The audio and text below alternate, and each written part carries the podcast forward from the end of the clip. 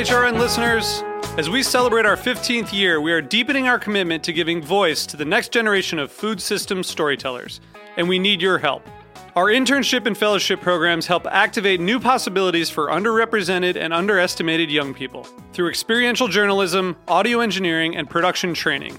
Through these unique programs, HRN helps food equity stewards build essential workforce readiness skills that expand their potential and foster economic mobility. Please consider supporting these critical programs. And with a minimum donation, you can be entered to win a dinner for two at an amazing restaurant in one of eight cities and tickets to a concert at a great venue in one of those cities. We have incredible partners across the country who have donated, as they also share our passion for helping to educate the next generation of food systems storytellers. Check out heritageradionetwork.org slash 15 to donate and enter to win today. That's heritageradionetwork.org slash 15 to donate and enter to win today. And make sure you donate before March 31st. Thank you. Hello, Greenhorns. Happy Thursday. It is Greenhorns Radio on the Heritage Radio Network. I am happy to be coming to you live from the 101 North near Healdsburg, California. Um, the green is emerging from below the brown dryness of the California Northern California region, and I am happy to be joined uh, on on this episode by Sandor Katz, who's coming to us from Tennessee. Hey, Sandor, are you on the line? I sure am. Hey, Severine. Oh, it's so nice to hear your voice. It's so great to hear your voice too. Well, now what's what's the weather? And you're in like Healdsburg. I love Healdsburg. yeah, the, the, the, the, the most impressive kefir grains I've ever seen were in Healdsburg. Oh, and there's so much fermentation going on. It was a late, uh, a late and somewhat stressful harvest for all the winemakers up here, because it was a slow summer with a kind of a weird end tail. But um, tell me, how's the weather down there? Um, well, it's actually today. It is uh, it is drizzly, and we desperately, desperately needed the rain. So, uh, so everybody here is thrilled. Um, but it's definitely autumn. The leaves are mostly off of the trees. We've had some really cold nights. Um, you know, all the summer crops are over. Um, beautiful, beautiful fall gardens in this uh, in this climate.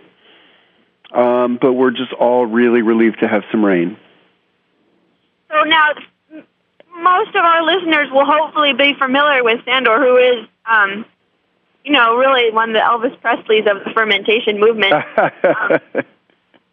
But will you mind giving a little backstory on, on what you've been up to and, and, and why you've been doing it? Well, sure. Um, so, uh, so anyway, I, I, I have a book which is called Wild Fermentation, and I have a website of this with the same name, which is wildfermentation.com. Um, and I have really been on a, uh, a, a mission of fermentation education. Um, you know, trying to uh, help uh, demystify fermentation and encourage people to, um, you know, reclaim this, uh, you know, this very important art that you know essentially is an aspect of agriculture. Um, and and actually, I mean, I've the last few days I did something very exciting, which is um, on Saturday I did a workshop at um, uh, one of Tennessee's most established organic farms. It's a biodynamic farm uh, called Long Hungry Creek Farm, uh, with a farmer named Jeff Poppen who calls himself the Barefoot Farmer, um, and. Uh, he grows radishes, uh, daikon radishes, as a cover crop. Um, and essentially, um, you know, in exchange for doing a workshop, I was able to um, fill up a pickup truck with radishes. Um, and uh, with helps from some friends, uh, we um, sliced and chopped and grated all those radishes and some cabbages and some peppers and some garlic, um, and turned that into uh, 70 gallons of uh, radish kraut chi. Um, so that's all very exciting, um, and that's really how I that's how I got interested in fermentation in the first place. Was um, uh, when I first moved down here to Tennessee and got involved in having a garden. Um, you know, I was faced with the, you know, classic, um, you know, problem of abundance that um, uh, people who farm and garden everywhere uh, are faced with. That, you know, crops tend to be ready at a specific moment of the year, and whether that's radishes or cabbages or whatever, um, you know, that's when you have to get creative.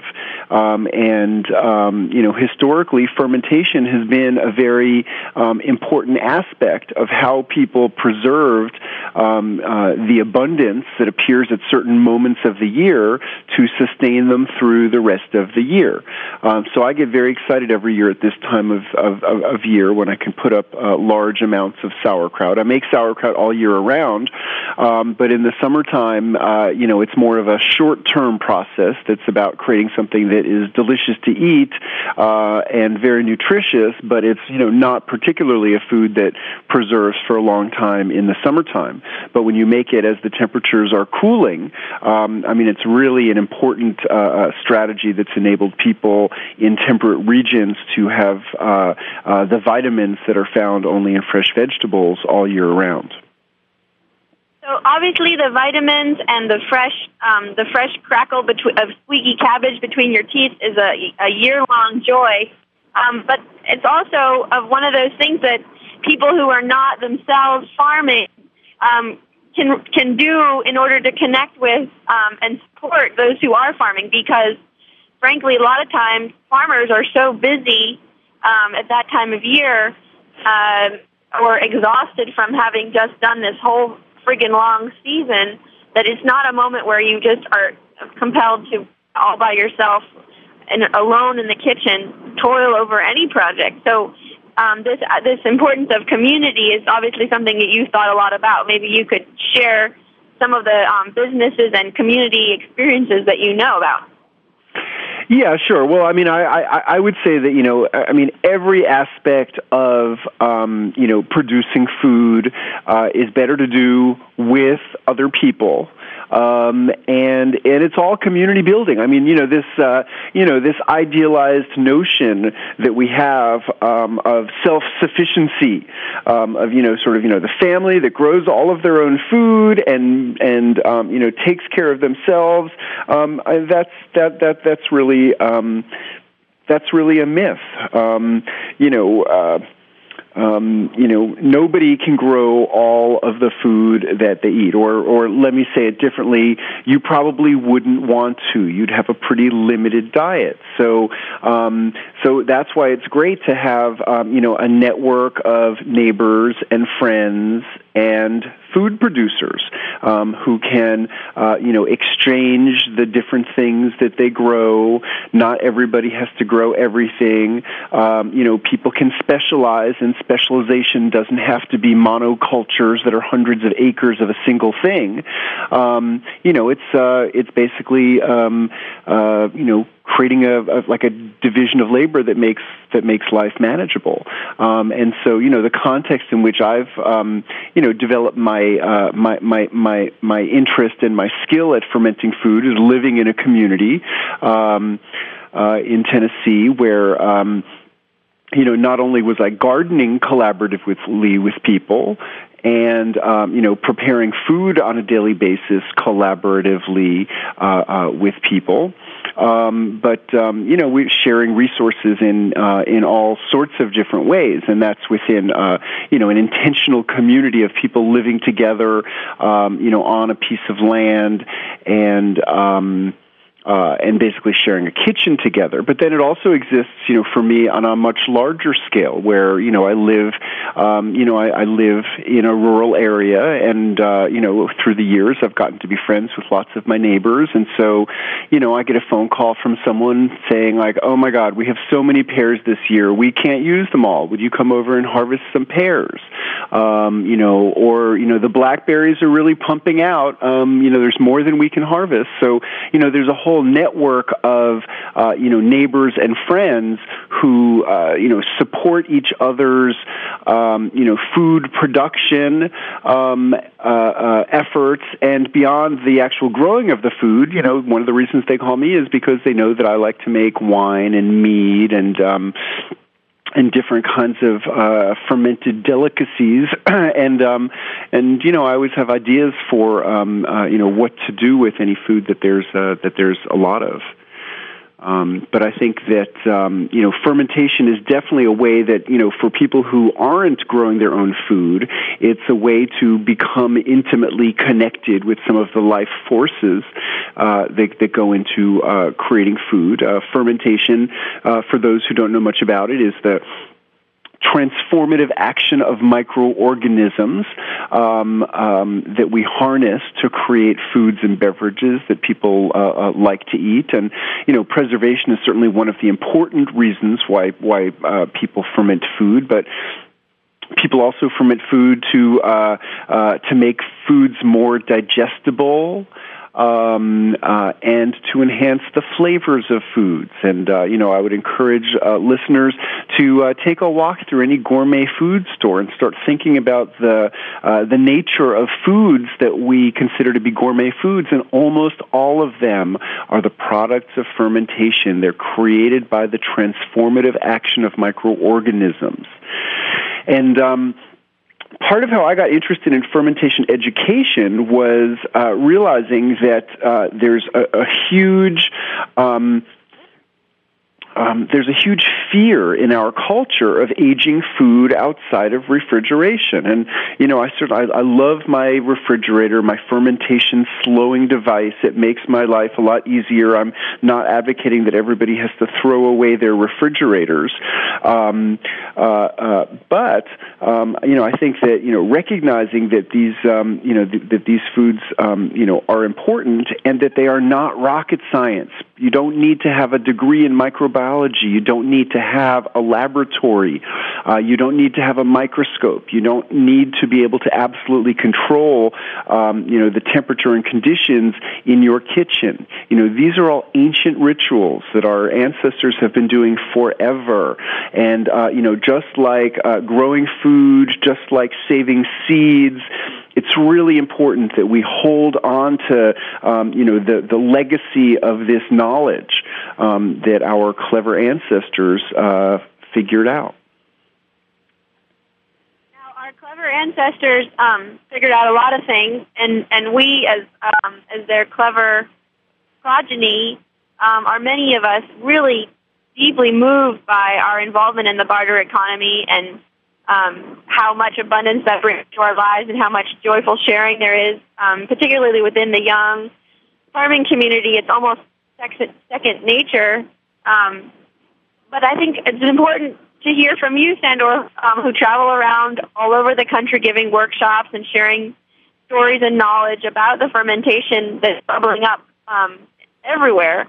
Um, to also share some of the business um, opportunities that are that are there that help um, young farmer businesses, particularly, um, add value to the agricultural commodities that they're growing, um, and make opportunities for non-farmers to um, latch into that farm-based economy and, and you know just uh, grow more grow more business um, from that food. Yeah, well, I think that you you you use the key phrase, which is that you know fermentation adds value to the products of agriculture.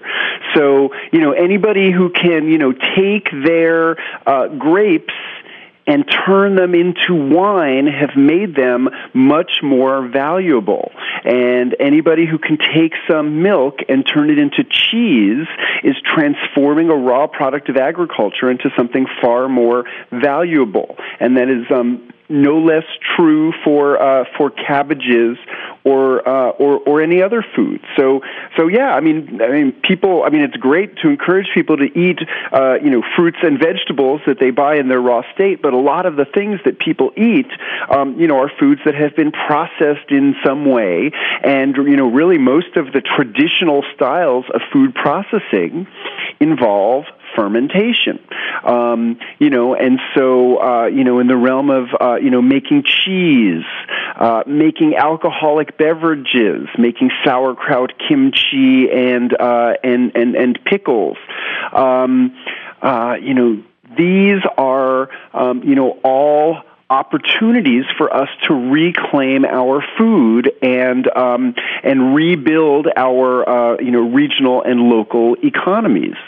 So yeah, you don't have to be the farmer. Um, there are opportunities for um, you know, for, for people who are connected to farmers to um, uh, start small businesses making some of these fermented foods. I mean, there's no, you know, there's no reason for, um, uh, you know, people who are living in Virginia to be buying sauerkraut that's, uh, you know, shipped to Virginia from um, from California.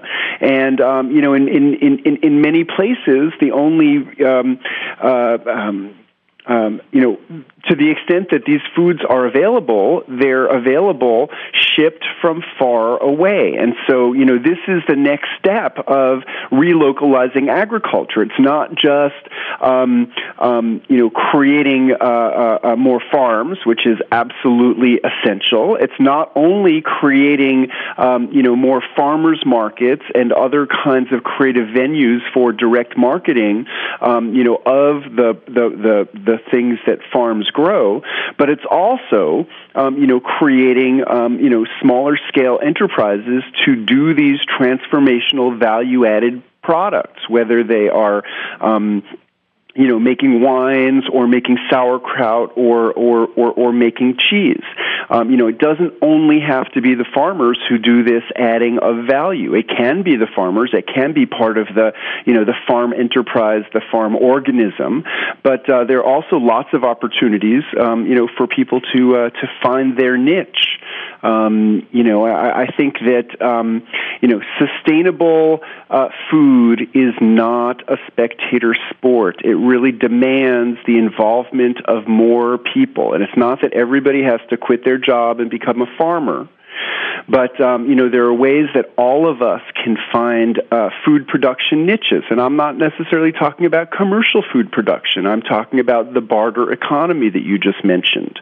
Um, so you know, I think you know, find experimenting a little bit with fermentation. You know, finding something that you like to make and making a big batch of it once or twice a year you know that positions you to be part of the barter economy and to provide um, you know a food or beverage that people really enjoy um, and have something to uh, uh, exchange with um, you know people who are finding other niches for themselves.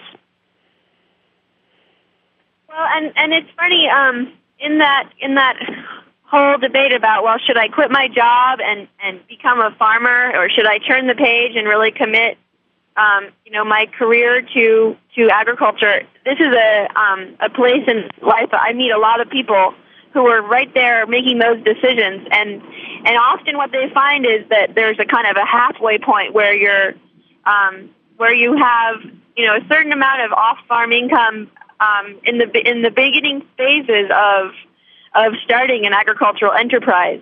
Um, and I just want I think having Sandor um, having you reflect a little about, you know, what does it mean when more of us are employed, um, either partially or completely, um, in the production of food from local places, and as opposed to um, working for, um, you know, various various other people or slash the man. What's the implication of that for um, for our economy and our society? Well, I mean, I, I mean, I would say that um, you know the, the the the revival of local and regional agriculture, you know, is um, you know the you know perhaps the only you know form of true economic stimulus. I mean, you know, uh, agriculture is the foundation of um, you know economic security. Um, and uh, you know what's interesting in the uh, um, you know crash of the markets that preceded this whole uh, recession is that you know uh, our our productive capacity um, you know our ability as um, you know as a nation as communities as a world to feed ourselves has not changed at all. It was just a, you know, it was just a crashing of the markets of all these, you know, sort of uh, uh, abstracted um, uh, commodities. But it did, you know, it did absolutely nothing to, you know, shift the productive capacity one way or the other. Um, and you know, it's that it's it's in that productive capacity that um, true, uh, you know, economic security and uh, and economic uh, stimulus exists. So, I mean, I certainly understand that in the case of you know of any individual, it's uh, you know it's hard to leave um, you know some of the um, you know, perks and uh, uh, seeming security of uh, you know having a regular salary and uh, uh, and some kind of a um, a regular job. Um, but I would say in the you know in the bigger scheme of things, and and, and especially trying to you know re-envision a different kind of um, e- economy, um, you know it's it's absolutely essential that uh, that that that more people get uh, uh, you know directly involved in um, expanding our productive capacity and um, you know expanding the food choices that exist with any um, you know local or regional um, area. And I, I and I keep on, uh, you know, I keep every time I say local, I try to remember to say regional because you know I don't think that you know sort of all food has to come within uh, you know 10 miles or even 50 miles. I mean, I think you know it's uh, um, you know it's uh, we're, we're we're a world full of little microclimates, and um, you know figuring out how to um, um, engage with people uh, who live in other microclimates, you know, within uh, within a day's drive, really really makes sense. Um, you know, we don't we don't need to sort of make the jump from um, you know a, a, a globalized infrastructure to meeting all of our needs within 50 miles. There's there's lots of intermediate steps in that. Well, and I think those intermediate steps are um, the logistics um, and and the processes and the relationships and the um, well, that's that's our life that we have to spend doing that work, and I think it's going to be very interesting. So um, I'd say I'd say if you like wine, it's nice to know that um, getting involved more closely in the production of uh, wine or pickles or sauerkraut or cheese, that all that is in fact a part of the great reclaiming um, of of um, of democracy also and of um, true accountability to place. So obviously, um, this is all very big talk, but but it's nice where it's all kind of contained within something that's also very delicious. and um, you know, and I, and I want to just really encourage everybody, like you know, whether you know, you know you don't have to be thinking about it as a way of, of earning your living. It's a really like you know magical, wonderful realm in which to just experiment. Um, you know, just for fun, or just because you have some extra vegetables and you need to think of something to do with them. Um, uh, and um, you know, it just it just opens up this whole uh, powerful, invisible world. And, uh, you know, the fact is that there's inevitability to fermentation. The transformative action of microorganisms will always um, um, um, you know, do their work on our food. It's just a question of are they going to, you know, turn it into something that we're going to call spoiled and throw into the compost, or is it going to turn it into something, uh, uh, you know, that we perceive as especially delicious? And so, you know, really what, what the fermentation arts amount to are simple manipulations of environmental conditions to encourage the growth of, um, you know, the kinds of organisms that are going to make our food even more delicious and enhance it rather than those kinds of organisms that are going to, um, you know, turn it into something that we want to discard into the compost. Um, but everybody can do it, and I really encourage everybody to give it a try. So everybody can do it. Everybody should do it. Everybody who does it will find themselves inextricably drawn further and further into the um, real world economy of food and farming. And uh, and if they want to get started on this path, and or how do they do it? Where are your Where are your workshops? Um, well, first of all, I'd say check check out my website, and that's where that's where I post uh, um, uh, my workshops. I do I, I teach a lot of workshops uh, at a kitchen that I've set up near where I live here in Middle Tennessee. Uh, I do a fair amount of uh, traveling and teach workshops in other places. Um, on my website, you can find plenty of information to get started without having to take any kind of a workshop. Um, I would definitely recommend my book, Wild Fermentation. Uh, my website is wildfermentation.com, and um, I am uh, deep into another book about uh, uh, about fermented foods. Um, so hopefully, uh, a year from now, um, I will have another um, um, more uh, more thorough, more in depth book about fermentation that I can recommend. But uh, um, so far, that's uh, just in manuscript form, and it doesn't even really have a, a, a title that I'm ready to um, say out loud. well, I just can't wait for it to read more. Sandor, um, he also wrote a book called the, the Revolution Will Not Be Microwaved. Very much worthy of checking out. That's also available at Chelsea Green, which is a really amazing, as you, as you I'm sure all know, really amazing publisher out of Vermont that makes a lot of titles that are relevant to young farmers and to their um, to the larger community. Um, Sandor, thank you so much for being on the radio today and uh, for doing what you do. It's always so wonderful to hear from you and to know that you keep bubbling up with truckloads of turnips. Well, thank you so much, Severine, and uh, and thanks to you for all that you do. Um, so thank you. Thank you for being here with us again on Heritage Radio Network for yet another episode of Greenhorns Radio, radio for young farmers by young farmers from the hills and plains of, of America. Bye bye and he.